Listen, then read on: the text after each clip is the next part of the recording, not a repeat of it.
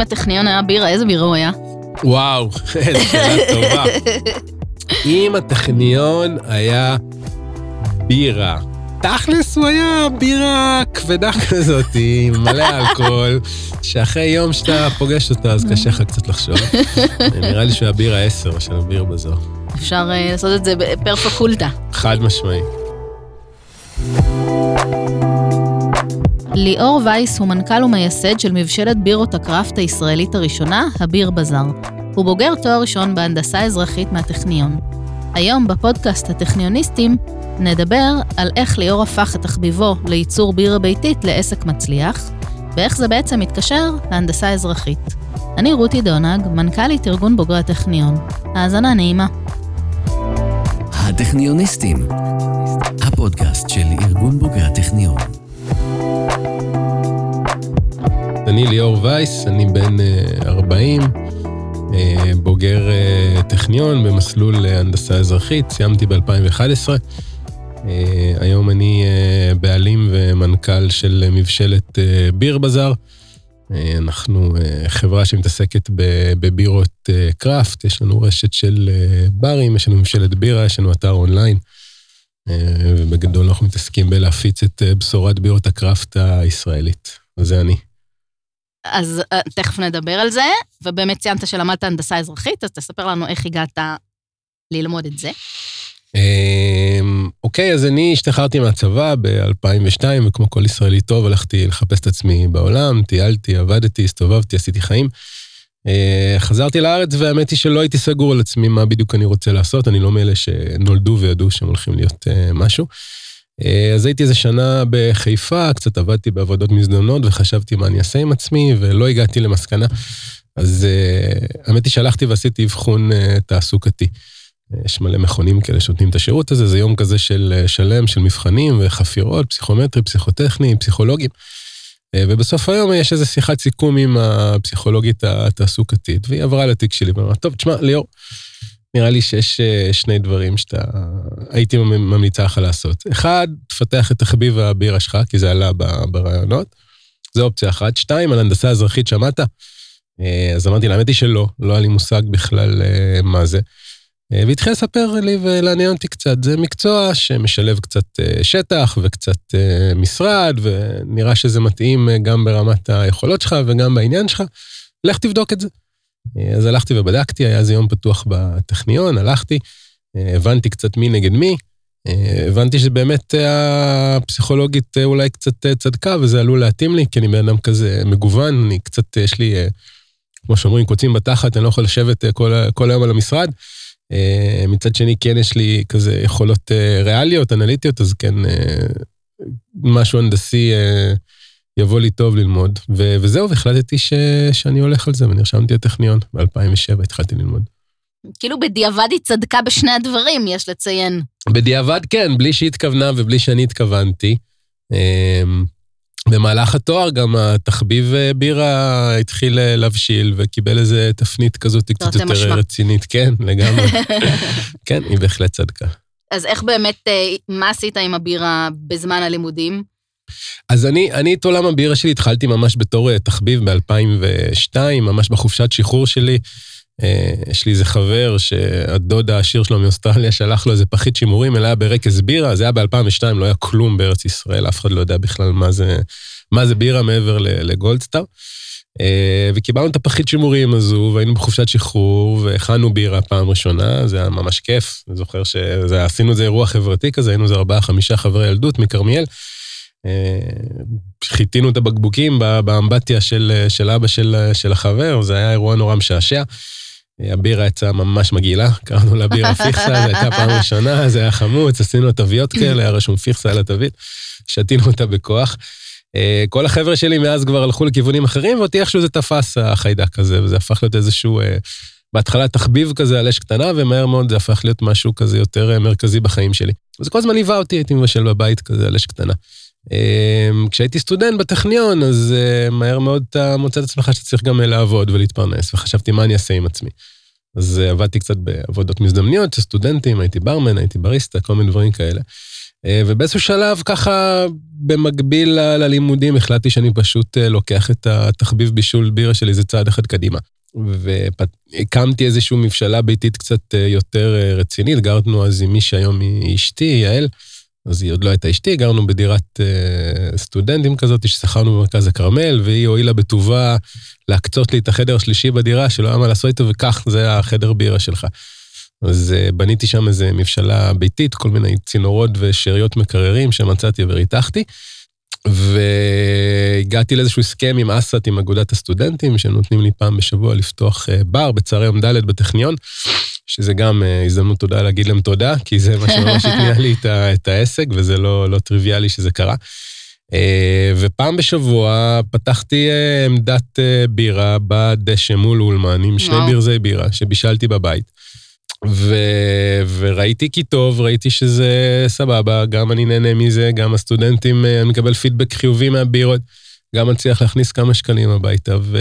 וזה מה שנתן לי את ה drive לפתח קצת את התחביב של הבירה. אז מעבר לטכניון, בניתי איזה בר נייד כזה, ובסופי שבוע הייתי מסתובב בכל מיני אה, פסטיבלים, וכל מיני חברות אה, הייטק הזמינו אותי לפתוח בר ולהציג וזה. את הבירה חיפה הזאת. כן, כן, היא נקראה אז בירה חיפה, זה עוד היה הרבה הרבה לפני הביר בזאר, אנחנו מדברים על 2007, 2008. אה, וכן, והתגלגלתי עם המותג הזה, הייתי, ביום הייתי סטודנט חפרן, תפרן, שיושב ולומד במבחנים. ובערב הייתי מסתובב עם הבר שלי בכל, בכל הארץ, ו... ומוכר בירה. כל מי שרק רצה לקנות ולשתות. כי הסטודנטים היו שותפים לדבר הזה? זאת אומרת, גם מבחינת תפעול, או רק אה, אז נהנו כן, לשתות? אז יש לי חבורה נאמנה של חברים ממש טובים מהנדסה אזרחית, אנחנו היינו מחזור מאוד אה, מגובש. עד היום אנחנו חברים מאוד טובים. אה, הילדים שלנו חברים, באמת אנחנו חבורה כזאת, נפגשים בארץ, גם בחו"ל, טסנו לחו"ל עכשיו כמה חבר'ה ביחד. אה, באמת חברים טובים אספתי שם, ובלעדיהם גם זה לא היה קורה, בטח היינו חבורה כל יום רביעי, היו יודעים שהם צריכים להתייצב בתשע בבוקר, להתחיל להעמיס את החביות, להעמיס את הבר, אה, והיה ממש אה, אירוע סביב זה, זה היה כזה ממש עניין חברי כזה פעם בשבוע, מאוד עזרו לי, וזה היה חלק מהחוויה הסטודנטיאלית של כולנו בעצם, לפתוח את הבר הזה פעם בשבוע. אז כן, סטודנטים, החברים, בהחלט היו שותפים לכל העניין הזה. ואז אחר כך היה איזה שלב שעברת לחיים אה, נורמטיביים במרכאות? כן, הייתי נורמטיבי שנה, סיימנו את ה... סיימתי את התואר, גרנו בחיפה חמש שנים. אה, אני ואשתי עברנו אה, לאיזה מצפה בצפון, גילון, חיפשנו איזה שנה של שקט. אה, ואז עבדתי שנה במקצוע שלי, ממש שנה שלמה, כקונסטרוקטור באיזושהי חברת אה, הנדסה, ישבתי בקיוב, בא לאוטוקאד, תכננתי רפתות בווייטנאם, היה זוועה. זה נשמע קצת, כן. כן. והשנה הזאת בעצם הבנתי שזה לא מה שאני רוצה לעשות כל החיים. והתחלתי לחשוב איך אני, אה, מה, מה אני עושה עם הבירה כדי להפוך את זה באמת למרכז החיים שלי. ובסוף השנה הזאת ההחלטה הייתה שאנחנו, אני ויעל, עוברים לתל אביב, כי מה שלא יהיה, בטוח שנוכל לקדם את עצמנו יותר טוב בתל אביב מאשר אה, בגילון, אין מה לעשות, המציאות בארץ שלנו, תל אביב מהמם. זה מרכז החיים. אז עברנו תל אביב, אה, עברתי לעבוד בחברה אחרת שמתעסקת בביצוע, כמהנדס ביצוע בעצם, שזה הבחור שעומד עם קסדה באתר בנייה. ודואג שיוצקים את הבטון בשעה שצריך. עשיתי את זה שנתיים על אה, 70 אחוז משרה. אה, מצאתי איזה חברה שהתאים לה מישהו ב-70 אחוז, בנינו איזשהו מפעל אה, לנובל אנרג'י, משהו שקשור לאסדת אה, תמר באשדוד. אה, ובשנתיים האלה, ב-70% משרה שלי, בשאר 30% מהזמן כבר פתחתי את הביר בזאר הראשון בשוק הכרמל. אה, בעצם עדיין הייתי מבשל ביתי, בישלתי את הבירות שלי בבית כשפתחתי את הבר, וזה בעצם, אה, זה היה העסק הראשון בישראל ש, שממש אה, חרט על דגלו והתמחה בבירות אה, קראפט ישראליות. מדברים על 2013. זה שנים שממש ממש בתחילת אה, כל תנועת בירות הקראפט, המבשלות החלוצות רק נפתחו ב-2010, 2011, אלכסנדר, מלכה, שפירא, שמות שכבר היום הם די אה, מוכרים, אז אז הם. היו ממש ממש בחיתולים שלהם. ופתחתי את הביר בזאר, שבעצם זה היה בסטה בשוק הכרמל בגודל 2 על 3 מטר עם שמונה כיסאות, שמכרה שם שווארמה ושניצל, ויום אחד היה שם שלט להשכרה. אה, אני עברתי שם, ראיתי את הדבר הזה, זיהיתי שיש איזו הזדמנות ו- וקפצתי למים. אז הזכרתי את הבסטה, שיפצתי אותה, צבענו שם את הכיסאות, התקלנו מקרר, שני ברזי בירה, והתחלנו לעבוד. אז אה, ביום הייתי יוצק בטונים באשדוד, ואחר צהריים בערב הייתי בירה. מגיע לבר. לא, זה ממש היה ככה. שלא התבלבלת. כן. כן. וזהו, אז ככה בעצם נולד, נולד הביר בזאר. שנתיים עוד עשיתי כזה חצי-חצי, בבוקר מהנדס, בערב, בערב איש, איש ברים. ואחרי שנתיים כבר העסק גדל, פתחתי עם שותפים עוד סניפים, וב-2016 כבר היו שלושה סניפים, וזה כבר היה איזו רשת קטנה כזו, והשוק הגיב מאוד מאוד טוב לזה, היינו באמת חלוצים בתחום. ונכנסנו לאיזשהו אה, ואקום. בעצם לא היו כמעט עסקים שמתעסקים בבירות קראפט, ומצד שני כן היו מבשלות שנפתחו והם חיפשו איפה אה, להציג לראווה את המוצרים שלהם, והביר בזאר ממש היה חלון ראווה של תעשיית הקראפט ישראלית בשנים הראשונות שלה, ממש חלון ראווה, כי המלחמה הכי גדולה של מבשלה בישראל זה, זה להגיע ל... ללקוחות, זה לשכנע את הבעלים של הבר או המסעדה, זה שוק נורא תחרותי, זה בכלל אה, להיכנס לשם. ופתאום נולד עסק שהוא מתקשר למבשלות והוא מבקש סחורה והוא מוכן לנסוע אפילו להביא וזה, זה ממש אה, קיבלנו חיבוק גם מהקהל וגם אה, מהתעשייה. זאת אומרת, האג'נדה של הביר בזאר מאז ומתמיד הייתה לקדם את תעשיית הקראפט הישראלית. אז, אז זה מאוד תפס, והסניף בכרמל הפך לעוד סניף הרבה יותר גדול, 200 מטר לידו, בשוק, בכרם התימנים. ואז uh, פתחנו עוד uh, סניף uh, בזכיינות, הסניף הראשון בשוק מחנה יהודה בירושלים, mm-hmm. וכבר היינו חצי רשת כזאת, כבר זזנו לא מעט uh, בירה. Uh, מי מבשל ביתי, אז עברתי לבשל את המתכונים שלי במבשלות uh, אחרות. אמ, אז בהתחלה מצאתי איזה מבשלה שמבשלת אה, בנפח של 200 ליטר, נתתי למתכון וכסף וקניתי באצ'ים שלמים, הבאתי את זה לבר בכרמל. אחרי שפתחנו את הנקודה השנייה, אז כבר גדלתי קצת, אז עברתי למבשל, לבשל מבשלה קצת יותר גדולה, מבשלת אה, סריגים, זה כבר עלה לנפחים של 600 אה, ליטר בייצור. פתחנו עוד סניף בירושלים, עוד קצת גדלנו, עברתי לבשל את הבירות שלי בבזלת, בממשלת רמת הגולן, זה כבר נפחים של 1,000 ליטר. ואז ב-2016 צצה איזושהי אה, הזדמנות. מבשלת uh, הנגב שממוקמת בקריית גת uh, נסגרה, היא נסגרה מכל מיני סיבות שלהם, והיא עמדה למכירה בשוק. ואני והשותפים שלי קיבלנו החלטה שהגיע הזמן כבר שנקנה לעצמנו מבשלה במקום לבשל אצל אחרים. וקנינו את המבשלה ושיפצנו אותה, והיא נפתחה במאי 2016. במרץ 2016 סיימתי את עבודתי כמהנדס, היה לי איזה חודש uh, לנוח, וממאי 2016 אני כל יום, כל היום, מהבוקר עד הערב, זה מה שאני עושה, מנהל את המבשלה, כן. אז התחביב השתלט... אה, לגמרי, זה כבר לא תחביב, זה הפך ממש למקצוע והמקור פרנסה שלי, וזה מה שאני עושה מהבוקר עד הערב. ואתה מרגיש שהלימודי הנדסה היו בזבוז, או שאתה לא, משתמש בהם? ממש ממש לא. א', אני מגיע מאיזה משפחה שאתה לא יכול לא להיות מהנדס בה, כאילו זה, כן. מנשלים אותך. אבא, אבא מהנדס, ואימא גם אקדמאית, וכאילו הייתה ציפייה ללכת ללמוד איזה משהו, כן? אז זה, זה שאני אלמד איזה משהו הנדסי זה היה ברור, של האימא. אמ, אני ממש לא מצטער על זה. אה, מעבר לזה שזה היה ארבע שנים באמת כיפיות, ממש כיפיות. אה, אנשים כשהם, כשהם בתוך זה ובתואר, לפעמים לא מבינים ולא נכון. מעריכים איזה כיף זה להיות סטודנט, אבל... נכון. עשור אחרי זה, ממרום גילי, מה שנקרא, עם שתי ילדים ומשכנתה ועסק ומלא מלא מלא כאב ראש, אז אתה נזכר כאילו בתקופה הזאת שהסטודנט שאין לך שום דבר בחיים חוץ מלדאוג לעבור את המבחן ולהכניס כמה שקלים הביתה בשביל שכר דירה, זו תקופה נפלאה. אז, אז מההיבט הזה אני בכלל לא מצטער על זה. אה, וגם אה, על לימודי הנדסה נתנו לי המון המון המון כלים. אנשים לפעמים שואלים אותי ואני מסביר להם והם צוחקים, כאילו אומרים גם, שואלים כמוך, מה, בזבזת ארבע שנים?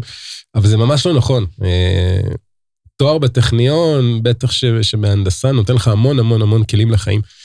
אה, ואני מיישם אותם באמת בכל תחום בחיים שלי, בין אם זה בעסק, גם בצד התפעולי שלו, בסופו של דבר אני מנהל מפעל, יש המון מכונות, תהליכים כימיים, ביולוגיים, פיזיקה, זה בירה זה משקה די, די מדעי, זאת אומרת, אתה צריך להבין קצת מה אתה עושה.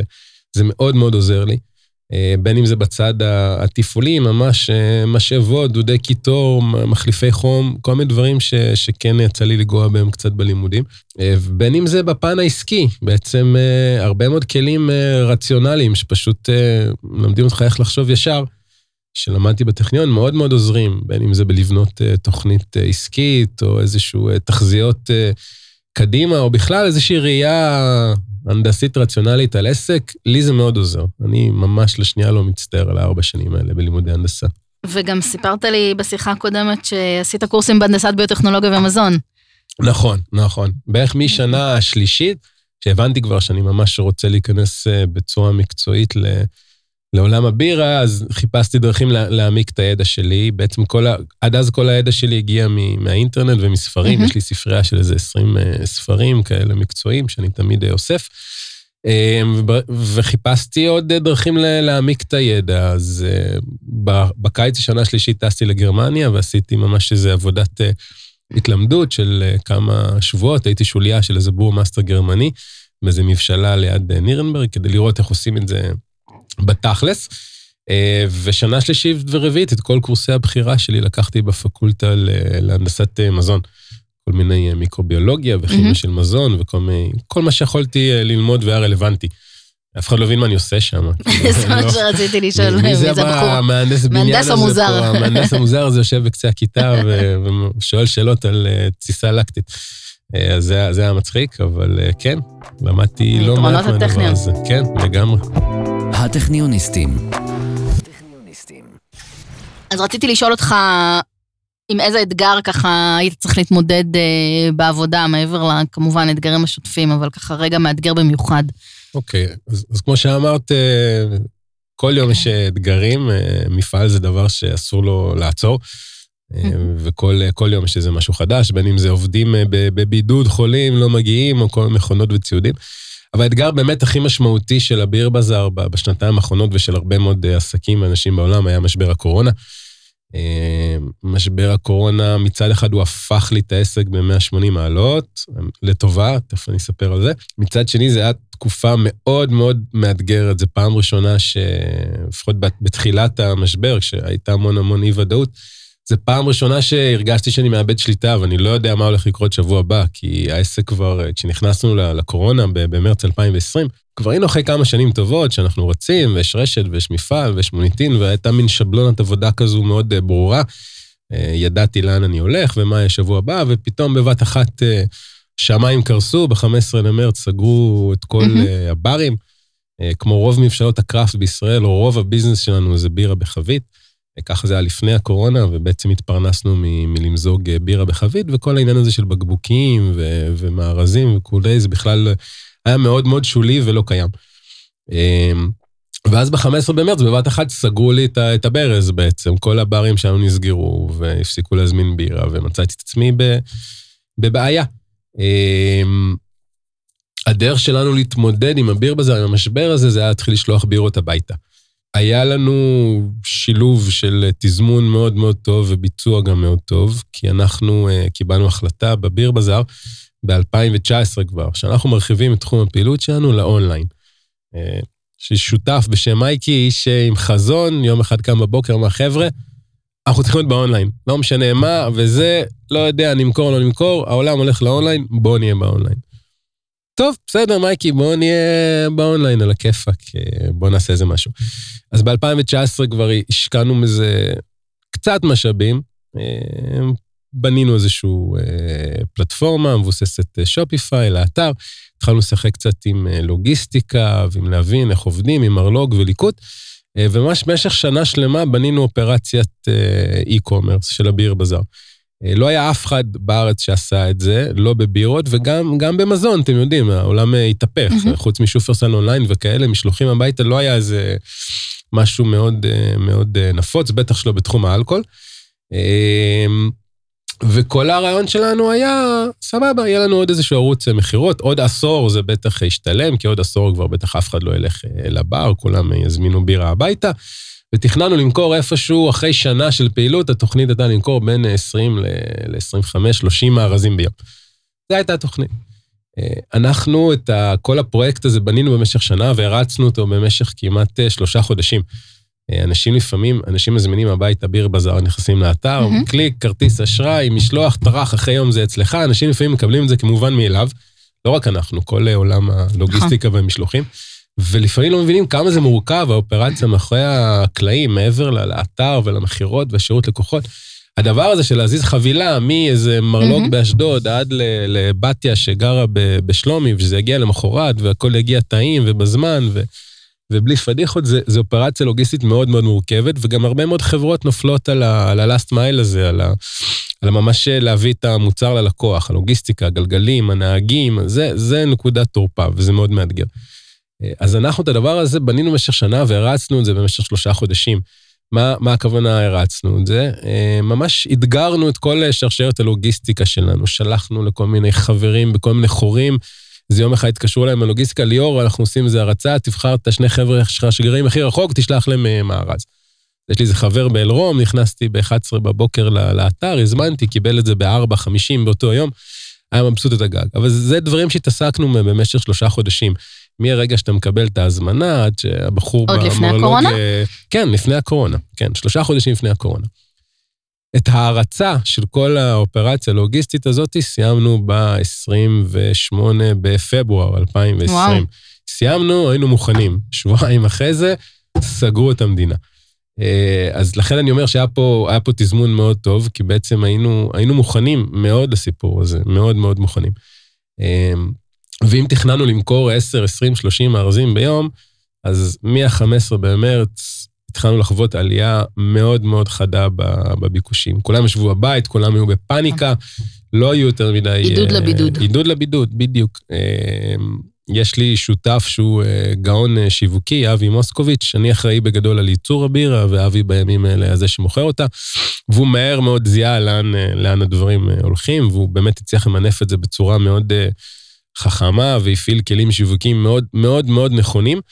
אה, ומ-15 במרץ פשוט אה, האתר שלנו התחיל, אה, התחיל לעלות בצורה מאוד מאוד חדה.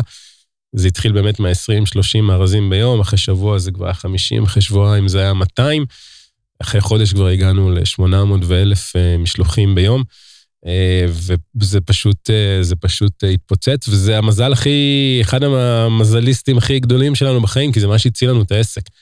אה, כל הקולגות שלי, כל המבשלות והמון המון עסקים פשוט סגרו ויצאו לחל"ת. אה, ואנחנו למזלנו אה, גדלנו רק, רק גייסתי עובדים וקניתי עוד ציודים, ובעצם כל 2020 המבשלה פחות או יותר הכפילה את עצמה מבחינת יכולת ייצור, רק בזכות המארזים. וראיתם שינוי בביקושים בהתאם לסגרים? זאת אומרת, הייתה איזושהי הלימה? כן, בטח, אפשר, אה, הגרף מכירות שלנו נראה כמו הגרף של אה, פרופסור של אה. סגל. כן, כשיש סגר, טראח, פתאום כולם מזמינים, ברגע שיורד הסגר ונפתחים עסקים, אז יש ירידה, ואז מצד שני יש עלייה. אז ב- אתם יכול- היום יכולים לחזות. לפי מודלים מתמטיים. לגמרי, כן, לגמרי. אנחנו עדיין לומדים את זה. שנה ראשונה היינו גם לבד עם עצמנו, ממש הקדמנו את השוק. לא היו מתחרים, ממש לא היה. היום כבר יש, אה, כל העולם אה, שולח אה, בירה, גם חבר'ה, חלק חיכו אותנו וחלק פשוט פיתחו דברים לבד. יש קוקטיילים, יש יין, היום אפשר. לשבת בבית להזמין מה שאתה לא רוצה. בשנה הראשונה היינו ממש לבד עם עצמנו. לתחרות קצת לקח זמן, אבל הם צמצמו טווח, היום כבר יש עוד מתחרים. אבל ראינו גם, השוק, השוק מאוד הגיב לזה יפה, אנשים ישבו בבית, וזה כאילו ממש, הרגשנו איך הביר בזאר עושה, עושה טוב לעולם, באמת. עשרות אלפי אנשים קיבלו מארזים שלנו, אנשים שלחו את זה אחד לשני, בתור מתנות לבידוד. אה, המון המון אה, חברות, הייטק, ולא רק, לא, לא רק הייטק, התחילו אה, לשלוח מארזים לעובדים שלהם בבידוד. גם חברות ענק שהזמינו אלפי מארזים, בסדר, לא, לא ניכנס לשמות, אבל יש חברות מאוד גדולות בשוק שהזמינו מאיתנו אלפים רבים של אה, מארזים, ושלחנו, עשינו ממש מבצעים צבאיים כאלה. ביום אחד 6,000 עובדים קיבלו מארז בשעה 12 מדהים. בצהריים לבית שלהם, וזה, השוק, השוק ממש, אה, ממש הגיב לזה טוב. מדהים. אז מה התוכניות לעתיד? אה, אז אנחנו עכשיו באיזה שנת 2022 היא בסימן התרחבות והתייעלות של הביר בזאר. אני בימים אלו משפץ ובונה מפעל חדש בכפר אה, דניאל. כרגע המפעל שלנו, כרגע אנחנו מפוזרים, האמת, הביר בזאר מפוזר על שלושה מוקדים. יש לנו את המפעל, שזה המבשלה בקריית גת, שם יש אה, תשעה עובדים, עובדים בשתי משמרות כדי אה, לעמוד בביקושים. יש לנו את המרלוג, המרכז הלוגיסטי שלנו, שיושב באשדוד, משם יוצאים המשלוחים, יש שם צוות של מלקטים, בין ארבעה לשמונה אנשים, תלוי ב... אם יש סגר או אין סגר, כמו שאמרת. יש לנו מטה של החברה, שזה גם ההנהלה וגם אנשי מכירות, יש לנו אה, יש לנו שירות לקוחות, יש לנו חבר'ה שמתעסקים במכירות למוסדים, למכירות לפרטים, אז כל החבר'ה האלה יושבים בהרצליה. אנחנו נורא, אנחנו מפוזרים, כאילו היום לקבוע פגישה בביר בזאר זה, זה מאוד מאתגר. Mm-hmm. אז אנחנו בעצם לקחנו נכס בכפר דניאל, ואני עכשיו בשיא השיפוץ. אה, ואנחנו בונים שם את הבית של הביר בזאר, בעצם איזשהו אה, מתחם גדול של 2,000 מטר, ואנחנו הולכים לרכז אליו גם את המפעל, גם את המרלוג, גם את המטה שלנו. יש שם גם מרכז מבקרים, שזה משהו שאין לנו כרגע. Mm-hmm. זו חתיכה שמאוד חזרה בפאזל של הביר בזאר, איזשהו מקום להביא את האנשים ללב, לייצור, ולהראות להם מה אנחנו עושים, שיגעו בלטת, שיגעו במוצר. אה, ואני מאמין, אני, אני מקווה שתוך כמה חודשים כבר נהיה אחרי זה ונעביר את המפעל. ואנחנו יוצאים אה, לשנים של גדילה, זאת הכוונה. מעולה. ובירה חיפה חוזרת? זה קורה? בירה חיפה, אני מאמין, תחזור איזה יום אחד לאיזה הומאז' כזה. אנחנו נשמח. כן, כן. תראי, הקטע בביר בזאר, אנחנו, גם, זה קצת בהקשר לקורונה, תמיד היינו, הקטע של הביר בזאר תמיד היה מגוון של בירות. זה, זה נורא חשוב לנו לשמור על... גם לחשוף אה, את הצרכן הישראלי שעוד לא כל כך מכיר בירות קראפט לעולם המגוון הזה של בירות. אנשים ששותים יין כבר 20 שנה בישראל, אז יודעים שיש מלא זנים, יש מרלו, יש קברנה, יש כזה, אבל בירה היא הרבה יותר מגוונת בסגנונות שלה, יש עשרות רבות של אה, סגנונות, ואנשים לא מכירים את זה. אז, אז בביר בזאר, מאז ומתמיד האג'נדה שלנו הייתה גם לחשוף אנשים לכל מיני סגנונות בירה שונים, להבין שהמשקע הזה זה לא רק לדפוק את הראש עם החבר ביציאה, זה, זה עולם ומלואו. אה, וגם כל הזמן לשמור על, על רמת ערנות של צרכנים ועל חדשנות. לכן אנחנו מייצרים המון המון המון המון המון מותגים. יש לנו עשרה מותגים אה, שלנו, קבועים כל הזמן, זה שבע בירות ושלושה סיידרים.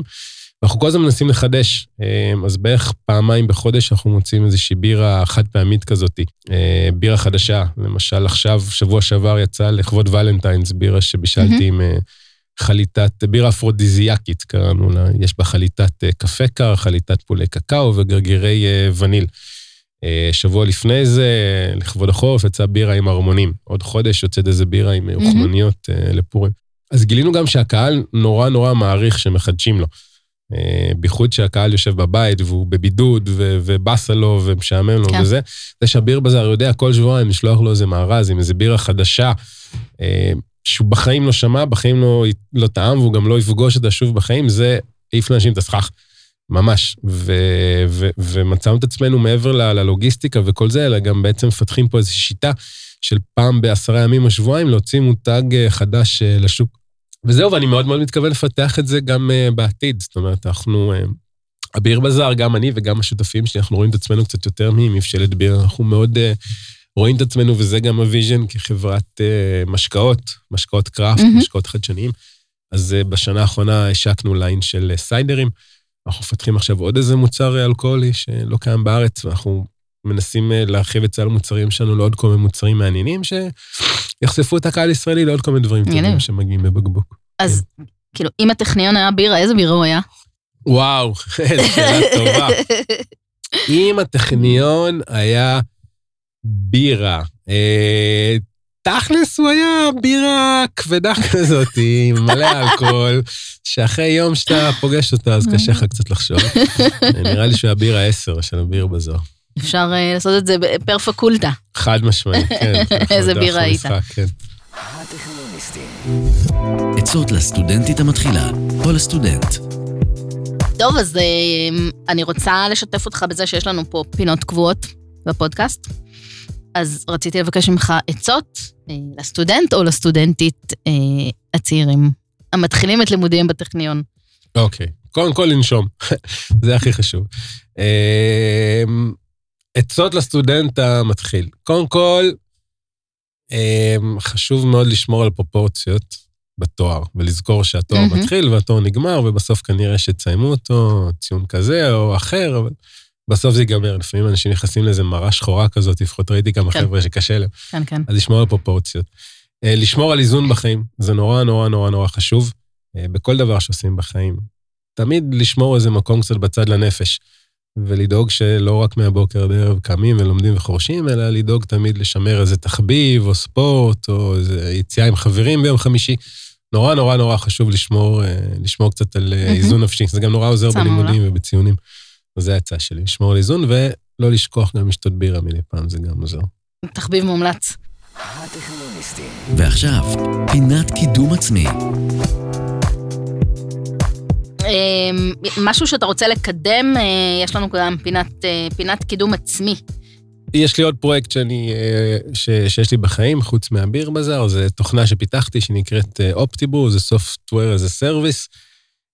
זה בעצם כלי שעושה אופטימיזציה לתהליכי ייצור למבשלות בירה, למפעלי משקאות ובעתיד גם למפעלי מזון. זו תוכנה שפיתחתי יחד עם שותף. בעצם אה, הגיע מאיזה צורך שלי, ש... שיהיה לי איזשהו כלי קצת יותר אה, שיעזור לי בנהל את המבשלה. אה, וזהו, אנחנו מתגלגלים עם הפרויקט הזה כבר שנה וחצי. עכשיו סיימתי את שלב הבטא בעצם, התוכנה מותקנת בכמה מבשלות, וסיימתי. להרצה עכשיו, ואני אוסף המון המון פידבק ומידע מהלקוחות הראשונים. אמ, והשלב הבא זה להשלים איזשהו סבב גיוס ולצאת למהלך שיווקי נרחב כזה. אז אה, בזה אני הולך להתעסק גם בשנתיים הקרובות ליד הביר בזאר. כמו שאמרתי, איזון. אז מה אתה. צריך? מה אני צריך? כרגע אני צריך עוד טיפה לזמן. אנחנו ממש אה, בשלבים אחרונים שיסגור את הבטא, ואני בגדול אה, אחפש השקעה, זה השלב הבא. זה מוצר שאין כמוהו? ייחודי? אה, זה מוצר ייחודי, כן, פיתחנו שם כמה אלגוריתמים מחוכמים וכל מיני דברים שמאוד uh, עוזרים. השוק הזה קיים של תוכנות uh, mm-hmm. לתעשיית המזון, זה גם משהו שמאוד uh, חם בשנים האחרונות, כל האינדוסטריה 4.0 והתעשייה, גם המסורתית, כמו מפעלי מזון וזה, מאוד עוברים, ל, מאוד עוברים לטכנולוגיה. אז יש, יש, יש כמה מוצרים דומים לזה, לא את זה. התוכנה שלי היא מאוד ממוקדת בלב של ה... של מה שנקרא תכנון הייצור, זה לא תוכנת אה, ניהול, ERP, הנהלת חשבונות, זה לא זה. זה ממש כלים מאוד חזקים, אינטואיטיביים וממוקדים, mm-hmm. שעוזרים למנהל הייצור לדייק את תכנון הייצור שלו. אה, ברגע שהתכנון שלך אה, יעיל, ובעצם אתה מייצר מה שאתה צריך, מתי שאתה צריך, זה מנחית את כמונות, זה, זה מוריד עתודות מלאי של, של עסק, וזה בעצם גוזר חיסכון רוחבי בכל המחלקות של עסק. כי עסק שיודע לתכנן את עצמו נכון, אז הוא חוסך אה, עובדים, הוא חוסך חומרי גלם, הוא חוסך אה, שטחי אה, אחסנה שהוא צריך.